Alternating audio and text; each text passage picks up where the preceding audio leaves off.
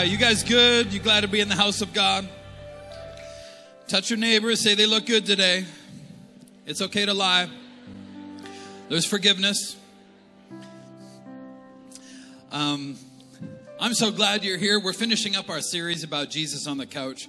What it would look like if Jesus actually sat between you and other people in your uh, family, your marriage, if you're dating, uh, what that looks like with Jesus on the couch. Um, you're gonna love today's sermon. Just I'm not gonna tell you about it just yet because it's uh, it's Pastor Erin and Neela's birthday today. Anybody? Uh, yeah, one step closer to death. Um, one step closer to Jesus. To Jesus. Uh, of all the family and all the people on the earth, don't you love it that uh, this is this earth is not our home. That's why you feel out of place here sometimes. This earth is not our home. Heaven is our home. If you're a son or daughter of God, there is something much greater awaiting you. We just got to get as many people uh, as we can to. Here's the gospel of Christ sin is a problem and it separates you from a holy God. Jesus came and died on a cross because it's not a mistake, it's sin, guys. And he, the Holy Lamb of God, was sacrificed, the final sacrifice, to bring us into adoption to his father. So we actually have the rights and privileges of Jesus if you've given your life over to him. And then in all of eternity, we get to spend all of eternity with God where we were intended to uh, spend it. But how you spend uh, time on this earth matters a great deal. And you make an allegiance with God here or you reject God here. And we just want to give you an opportunity to come into the family of God. But this earth is not our home, it's a bit of a mess. And, uh, but heaven is not a dumpster fire. Say amen. So it's my wife's birthday today. Anybody else have a birthday? Is this your birthday weekend? Jenny? Anna's your birthday too? Are you just faking it now? I feel like you're just faking it now. I mean, like, it's my birthday. Like when you go to Montana's, you get the extra dessert or whatever. Like, it's my birthday. Can we see some ID? Like, ah. Oh, uh, our oldest girls and a bunch of uh, your friends are in El Salvador today. So uh, that's awesome. They were doing a little church service on a volcano there, and I'm like, I don't know if you all Canadians understand that that's not a great place. Uh, so they were on a volcano. I got pictures this morning, so that's going to be awesome to hear. Uh, also, just so you know, um, we've already uh, donated two houses, but we donated another. They needed another half a house so they can have another house to build uh, for poor families in El Salvador. So we're just like, yeah, of course, of course, we're in for another half a house. So great job. We have our, our Easter giving. We're announcing that. So we've been a little quiet about giving lately, but we have a, a bunch of Easter giving uh, in our city and, and abroad that we're going to announce uh, in a few weeks here. So, uh, what are you guys doing like Wednesday at about seven? First Wednesday, oh my goodness, um, it is a worship and a, like a prophetic teaching moment and a night of ministry where you get to get prayed for. Not that you can't after church today, you're welcome to get prayed for, but it's an incredible night. We have some pastors, uh, Chris and Angela, coming from Nanaimo, uh, BC, um, home of the Nanaimo Bar. Is it? Does anybody know this? Where else would it come from? Like, why would you name it a Nanaimo Bar? Like, hey, we should call this a Nanaimo Bar. Um, we're just going to bless them as a church family, some pastor friends of ours that just want to see how we do church. And so come and meet them. It's going to be awesome. Happy birthday to you. Don't look at it. Happy birthday to you. Happy birthday. Pastor Neela and everybody else who faked their birthday. Happy birthday to you. Um, awesome. And Easter is coming up. Invite somebody that you never thought would come to church to Easter because they still think that they should probably go to church on Easter. Also, what I would say is don't lock mom in the kitchen cooking for you on Easter morning. Easter is about the resurrected Jesus. Plan your family dinner so that we honor the Lord and bring people to Jesus. It's like having Christmas and forgetting about Jesus. It just doesn't make any sense in my brain. Okay, thank you, Sean. Today's sermon is called In Laws and Outlaws. How do we get our extended family to shut up? No, I'm just kidding. How do we, come on, Easter's coming up. How do we interact with extended family and church family? Like, where does this all kind of play in here. Pastor Erin and I did a, a, small group that was actually a very big small group in the fall, and so she's helped me prepare this. Um, I was actually supposed to be pre- preaching, preaching for a friend of mine who's doing his dad's funeral right now. Oh my goodness, in Texas. Um, and so I was like, uh, he asked me to preach for him and another friend, and I asked my other friend, like, can you do this? Because I was going to go to Pastor Erin and be like, hey, how would you feel about preaching three sermons on your birthday? And she's like, that is a terrible birthday present. Um, so, so I'm here. Uh, but she helped me prepare this um, back when we did some of that. Now, there's three options for dealing with your extended family. Now, the room's going to get tense. I'm just telling you. The other service did. You're going to get tense. Relax. I'll tell jokes. There's three ways that you can decide how you're going to deal with your extended family. Either you decide, either they decide, or probably the better option is that God decides. When God decides things, God is not confused about how families should work. And, you know, I know that your troubles seem like a lot to you, but God loves you greatly. He has unlimited power to change things. But there are other things at play here that sometimes what we're doing is in, in me deciding or in allowing the strongest personality in my extended family to decide how we're going to interact. Then God is not really having his way. And so our, our goal today is like if God has his way, it's going to be best for everybody. Um, extended family. In laws need godly boundaries so they don't become outlaws. And if you have a mother in law, say amen. If your mother in law is here, do not. I should, I should have said that first. Do not say amen. But if she's not here, you can do whatever you want. Um, Paul, do. oh, you will pay for that. Um, oh, yeah, it's going to get worse. Um, 1 Corinthians 12 Paul is addressing a church that's a, a huge dumpster fire right now. And um, so he's dealing with such complicated issues in the church. But this is what, how he concludes this sentence by the Holy Spirit. We each used to independently call our own shots. But then we entered into a large and integrated life. We become part of the family of God. Large, integrated life. Destiny, purpose, safety. This is bigger than anything you can do by yourself. In which he has the final say in everything. So that today is my goal in the sermon is that you shouldn't have the final say. Your mother-in-law shouldn't have the final say. Your 2-year-old child should never have a say about anything. How do we get God to have the final say? Because here's the other side of that. We're always trying to change hearts. Like, if I say this in just the right way, maybe I can change their heart. I don't even think you can do that with your own heart. I think it takes God to really do it change in heart. So let's like, how do we hear God speak? How do we get God into these scenarios? How do we invite Him in? Um, now, what if the way that you think about how you're um, um, interacting with your extended family and your church family, what if the way that you think is actually hindering God from moving? Because all the best intentions in the world, everybody's got an opinion about what would fix your marriage, including a lot of divorced people. Oh, it's going to get worse. You just laugh. Just help me out. Opinions will not fix it. Now, some of you are thinking, like, I don't know if Jesus wants to sit on the couch with my extended family. Um, he does. Your extended family might not want him there. So I'm going to talk like what. So what happens if we lay boundaries out and they don't want to? Well, we'll, we'll talk about all of that. So, but opinions will not fix your marriage. But everybody's going to have something to say. One time, Pastor Erin and I were having like a like a tiny argument about something, which we do all the time. It's a birthday, so maybe not today, but I always get a little trustful. Some people are like, we've never had a fight in our marriage. And I'm like, maybe you're not doing anything, you know, like maybe you're not doing anything that's worth a marriage. That's, I'm like, if you're climbing a mountain and doing things that are hard, like there's to be some struggle. All that to say is we were having a little bit of a fight. And, um, and a, a single divorced lady overheard me say something to her. And then she said to me, this single divorced lady, did you say this sentence to your wife?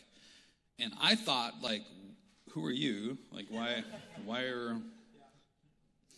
But then I said, no, I didn't say that. So she either wanted me to say something, misheard what I said, and I said, I didn't say that.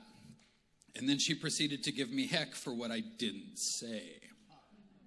So now, I'm a cope, and I don't have a box to put that in. I'm just like, what are we doing here, you know? And then my, my I'm like, and she, then this was her response I'm just trying to help. And then I said, Is it helping? I feel like it's not. This is one of those places where where it's like, hey, I have great advice for your, but I'm like, but you're single and divorced. Like, you're going to tell me how to be a better husband and father, but you're not. um, even a man at all. You know what I'm saying? I'm like, it doesn't, it's not working for me here. I'm like, unless you want me to toss a, a lecture about childbirth. Come on, ladies. You, I'm going to tee you up here. Like, you want me to tell you what that was like? I don't know what that was like. I'm just keep, I'm dang mouth shut and be like, thank you, Pastor, for four beautiful children. Were you there? I was there. I did no work. I got the useless husband job. Hey, watch this baby heart rate monitor and let me know if it gets above this number, said the nurse. And I'm like, oh, I can do that. And then it did, and I did. And she's like, yeah, yeah. And I'm like, I was a useless guy. So I didn't do any of that. I'm not going to lecture you. Um, God only, see, opinions without revelation are very dangerous. Look, the opposite of what you grew up with that was a horrible mess doesn't make it the right way to do it. Every child is different. There's a thousand parenting techniques. You need God to be speaking to figure this child out. So we can get this child into the destiny to fix this marriage, to fix your heart, to fix their mind. Opinions without revelation are dangerous, but God only anoints whom he appoints. So you got to understand that that God is look, he's not here to keep your word. He doesn't care what you say.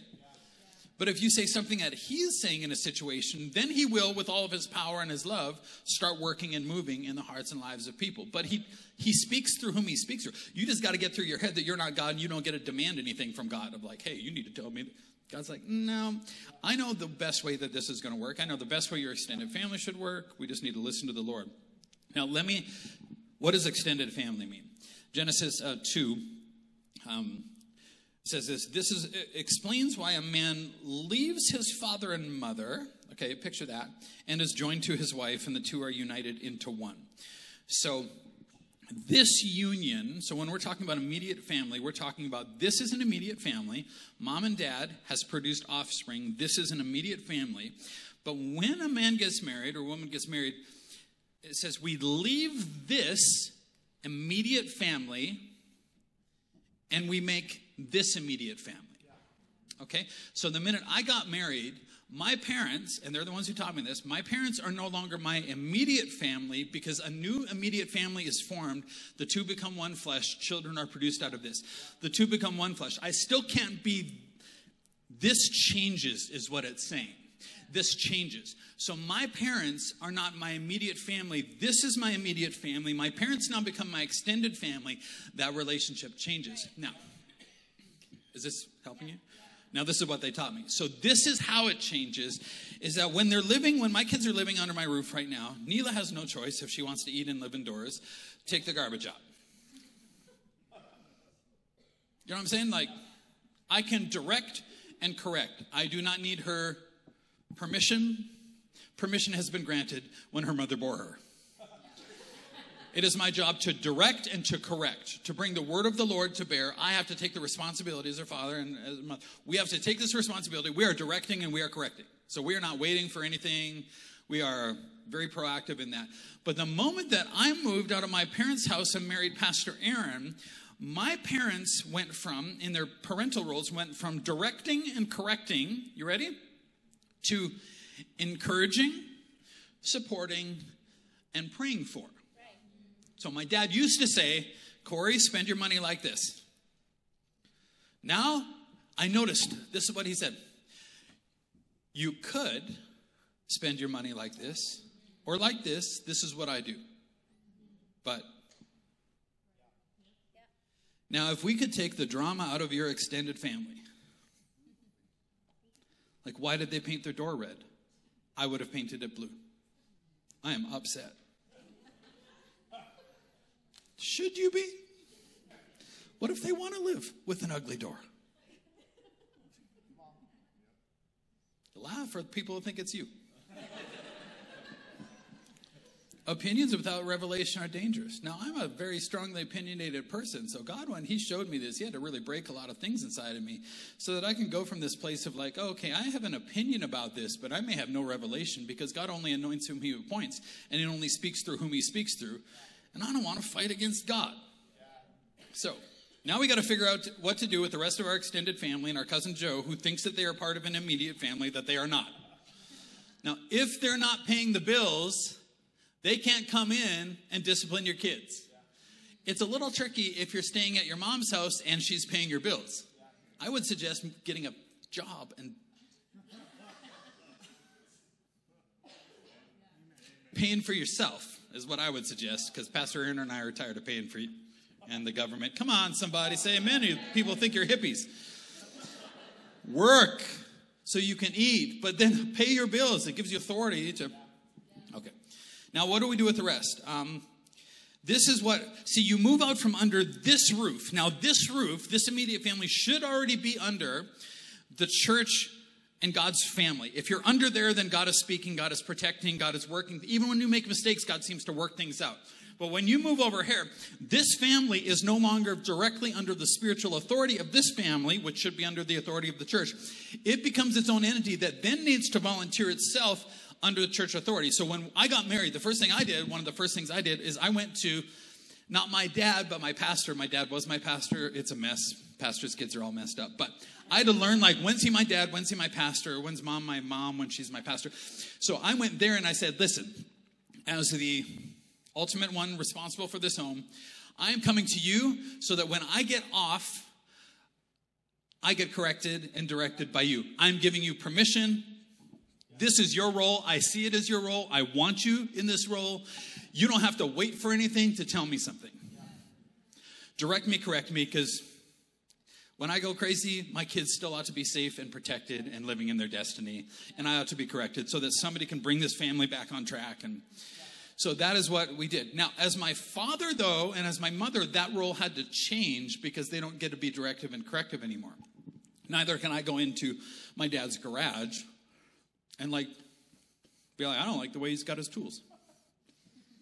Then he comes back from somewhere and I've reorganized his garage. And he would be like, Don't ever come into my garage again. So I have a decision to make now because I don't get to go into his, I don't get to walk into my mom's house and not take my shoes off. In my house, I can do that.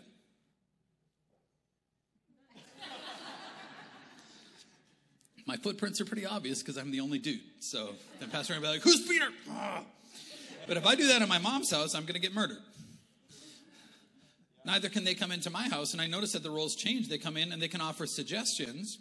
Now, here's the thing my dad is a great dad. So only a fool would not ask, go to him. But here's the thing you got to think about it like this I need to grant him permission. I need to ask his wisdom in something so that he can I can bring counsel and I can actually learn from the things that he already knows. But he doesn't get to come in and just say it. Now, this is what we've got to deal with. Um, so when my kids get married, this is going to be a huge adjustment for me. I'm going to be crying. You're going to have to help me. You're going to have to pastor me and just be like, you said it was coming and you knew it was coming and you can't be hurt about this. I have to get to this place where emotionally I'm in this place where if they don't want to come and ask me as a father, if they don't think that I have anything to offer, I'm going to have to live with that. But the minute that I cross that barrier, I'm actually probably going to be working against how God wanted to do it. Even though my advice might be sound and I might be right, that's not how God does things. So I'm going to have to just settle in my heart. Now, hopefully, my children, my daughters marry girls that come to the church because then I still guys, marry guys that come into the church, just because they're like, oh, we're one of those. No. Marry guys. But if they come into this church and they're in this authority structure, then I'm still going to be in charge because I'm their pastor. May it be so, Lord. But as a father, I can't come in and order things according to my will. As their pastor, I can only do that when the Lord speaks and says something. Does that make sense? So, um, this is what we got to do. We've got to give people a clear boundary. So the, think about it like this. Think about it like this. The reason that a lot of people are just kind of, you know, the strongest personality in your extended family at family reunions, just making decisions or, or ordering your kids around, is because we haven't given clear boundaries. We've just let everybody guess and come to their own conclusions about this. So what we have to do is get to this place where we have the courage to be like, here's what you're allowed to do in this um, in this scenario. But you got to be very clear about it. It's going to cause hurt feelings. Here's the thing if their feelings are hurt, when you've given a good, clear, godly boundary that is, is what God wants, if their feelings are hurt, don't take the burden of guilt on yourself for that. That's their choice to make. If they want to get hurt, let them be hurt about that. But if you're like, look, we've submitted it where we need to submit it, They're just angry because it's not them that get to rule over you. You just got to understand, like, look, you're just not in charge anymore. But the beautiful thing about that is, I'm not going to be responsible anymore. So if people are just giving orders, but they're not actually responsible, meaning when it gets down in the mud, they are not there. Everybody wants to give you opinions until their opinions wreck your marriage. So what, what, what do we do? So this is um, when Pastor, you know, you guys know Pastor Richard and Beth. My parents are retired now, but they're here. Um, they taught us this, but but also, it, I'm just going to say it like Pastor Beth, when I have four kids, she came in one time, and Neela had this habit of, um, she was really little too, like two or something. I don't know. She was in younger even. She was, um, she would escape the house. She could get out of the house in a diaper and like run for it. And she, with a big smile on her face, you know, Neela, she was like, big smile. And I'm like, she going to get kidnapped or hit by a car. So I was in this place of like, okay, we got to discipline this child so that she gets into her head so she doesn't die. You know, that's what discipline is to do keep your kids from dying. So, um, so as I was like disciplining my child, my mom comes along and she goes, Corey, she says, as grandma now, Corey, it's a little bit young to be disciplining, don't you think? And then I said, because it's the Kope family, I said, How many kids have you successfully raised? because I feel like it could be argued only one.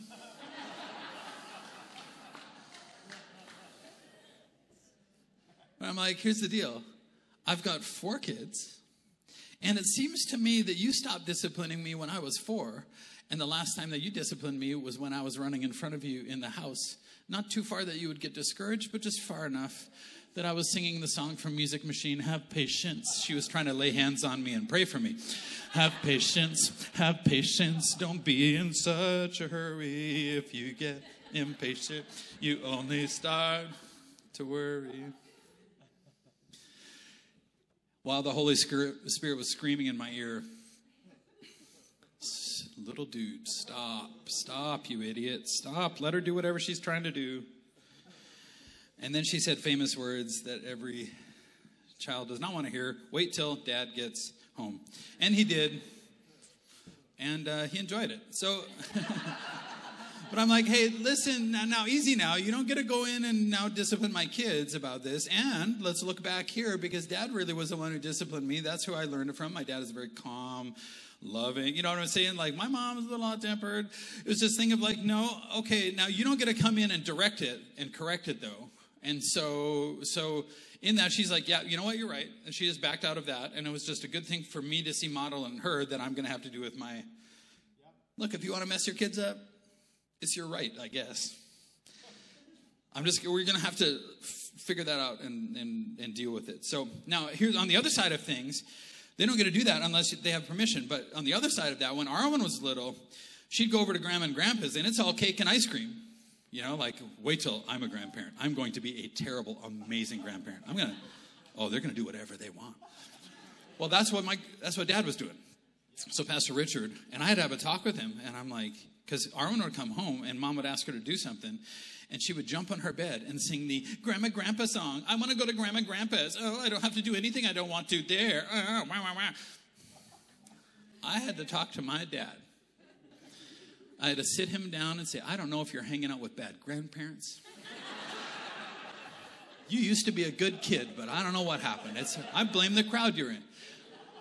But when my kids are at your house, you got to dial them in and keep our house rules over there too. Now, I know you're going to spoil them, but you've got to discipline these kids. They can't get away with murder over here. And my dad says, I know. It was just embarrassing for me, you know. What happened to you? You used to be like the Old Testament drill sergeant. And what happened? Now it's all cupcakes and doing tea parties. Is that what we're doing? Yeah, I had girls. Yeah, I had granddaughters though. So, but beware this whole like, I'm the patriarch of this family. I'm the matriarch of this family. No, grandma and grandpa, we don't live in the in the forest anymore, fighting snakes and wild boars. You know what I'm saying? Like, it's not, no, you don't get to do that. You don't get to order all things because you're not paying the bill, and God may not be speaking through you. It might just be you speaking, and that's dangerous. So if my son in laws, I mean, God forbid, get little Manchester United jerseys from my grandkids, and they and I see this, it only feels like abuse.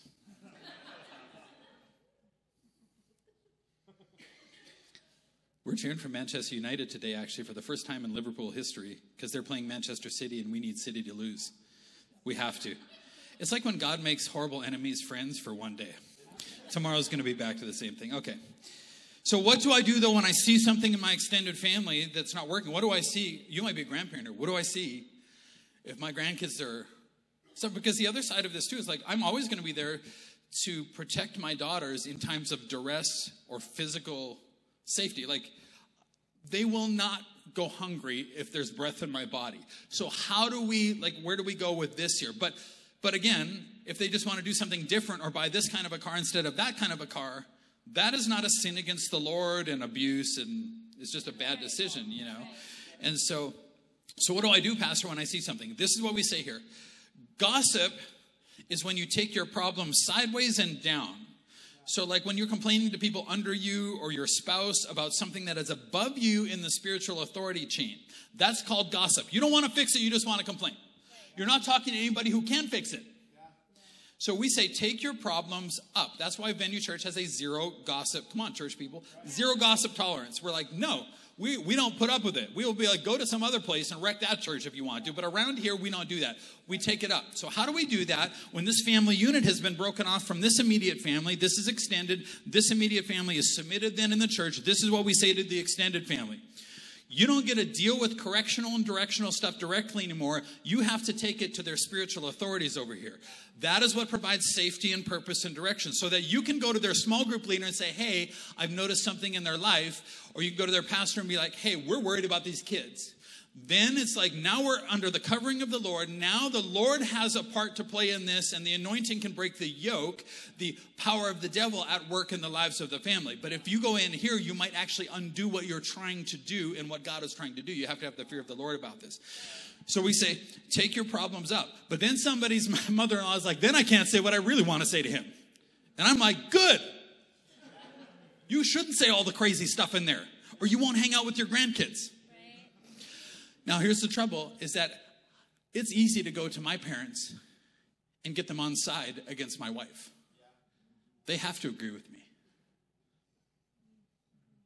They have to agree with me. They have to be on my team. It will backfire on you. Do not complain about your spouse to your family. It will backfire on you. It will backfire. Don't complain about your spouse at all. Pray for, encourage, get direction on how God can make you better. Come under authority sow good seed. Preach that, Pastor. It's such a good word. I seem to be flopping or flying right now. God is not confused. God is not confused. He knows the best thing for your family, for your immediate family, for your children, for your extended family. Um, also, I would say directive. This is, um, I've noticed this in some of your families, like huge extended family online chats that are like a free for all, that are directive and corrective. I'm like, that seems really odd to me. I'm like, if it's encouraging, I'm like, here's a scripture I was reading, praying for everybody. That's different. That's supportive and encouraging and godly. And but it's like, I don't like the way that you. And it's a free for all, a directive and corrective free for all. Everybody's like family to family, crossing over all these lines. I'm like, that seems problematic to me. And if I was you, I would just back out of those. I would. Like, why do you want to be in a place where people you're gonna like be daring people to be on their worst behavior? Like, no, you don't get to do that in here. So what we're going to do is either we're going to set up a boundary that, or when, when we, you got to be very clear though, because when you go back to your family of origin, you tend to fall back into the old ways. And God has freed you from those things. You got to like, okay, I'm going to be, I'm going to tend to manipulate. I'm going to be, tend, I'm going to gossip. We're going to get into some stupid argument about politics. So what you have to do is be very clear. Hey, we're coming from. Is this going to help you? Come on. We're coming from three to six o'clock.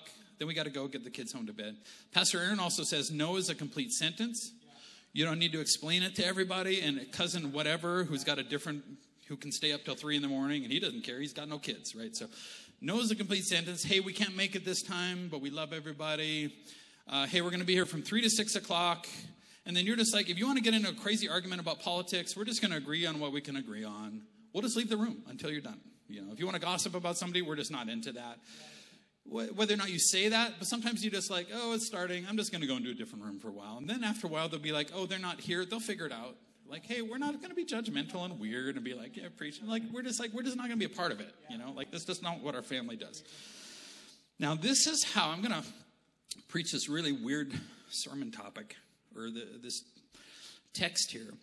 This is how God thinks about church and extended family because the church is not a threat to extended family if you really understand God and his house.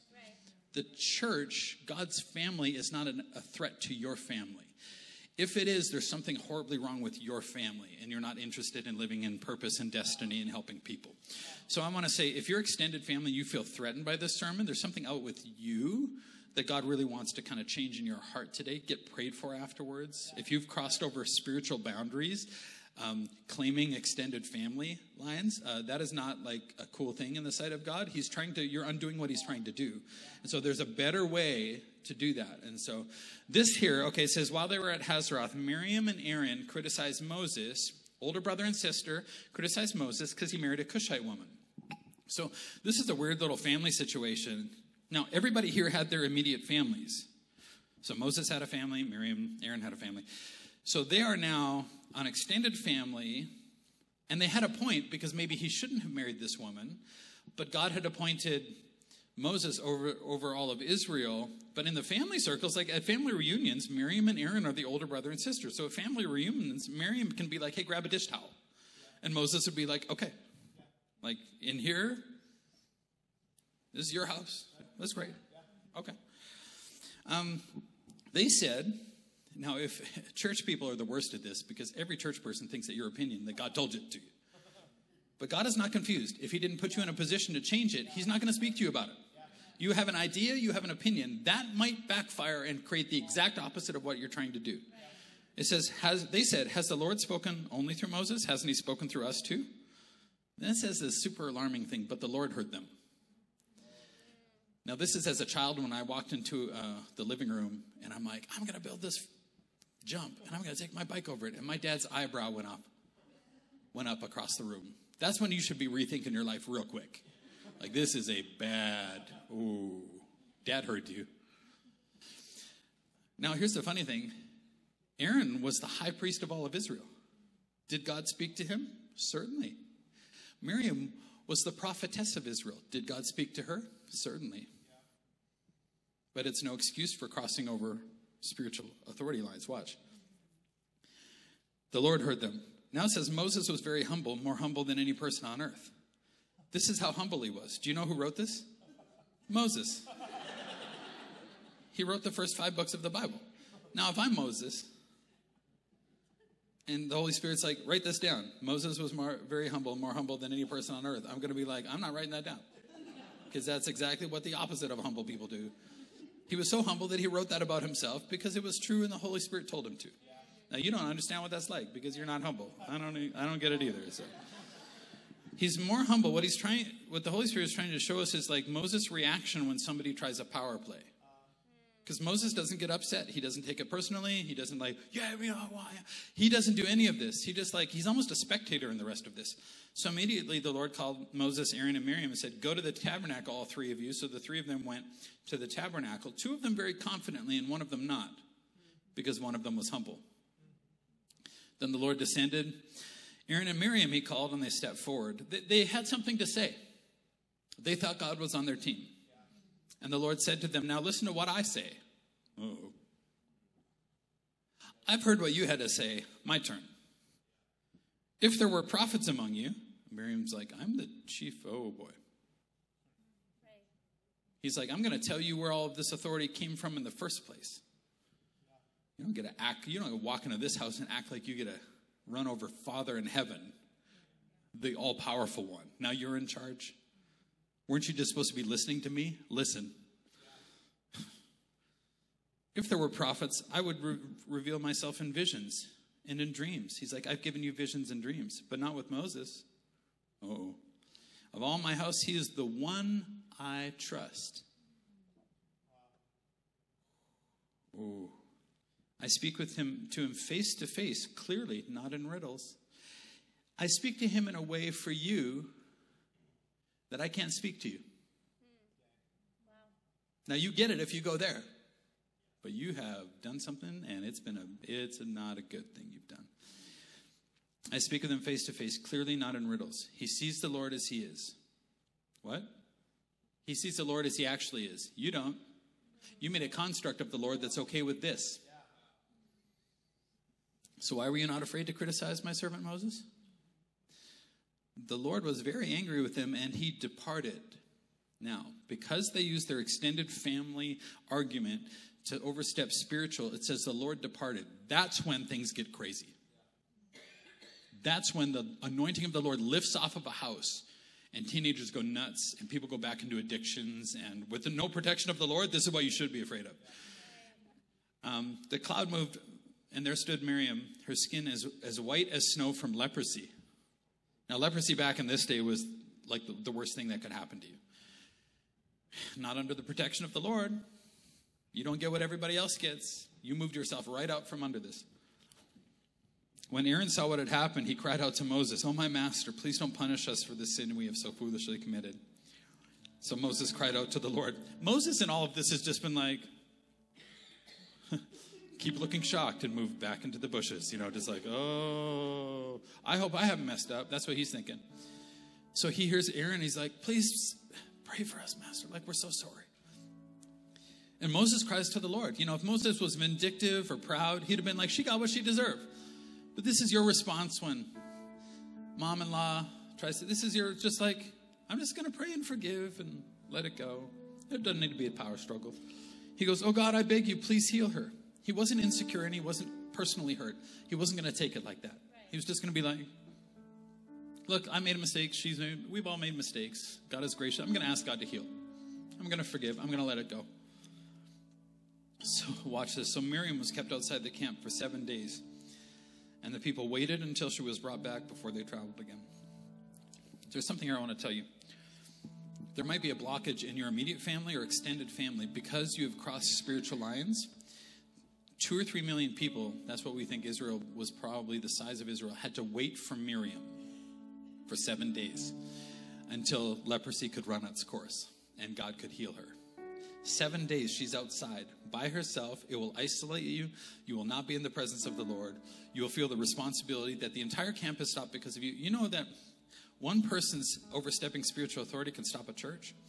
One person, it's not like God is less powerful, but you've given place to something that is a demonic principle that is actually going to work against the very family that you're trying to help and save.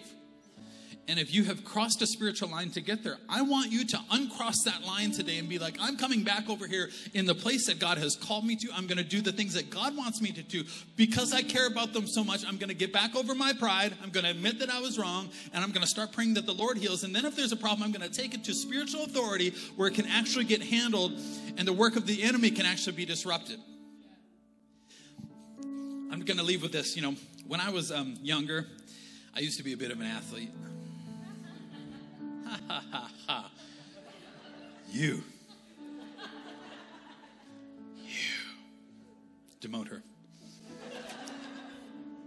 Um, played a lot of volleyball, but I did. I've done my ankles. I've broken my and sprained my both my feet and my ankles on, on both sides like 10 or 12 times each.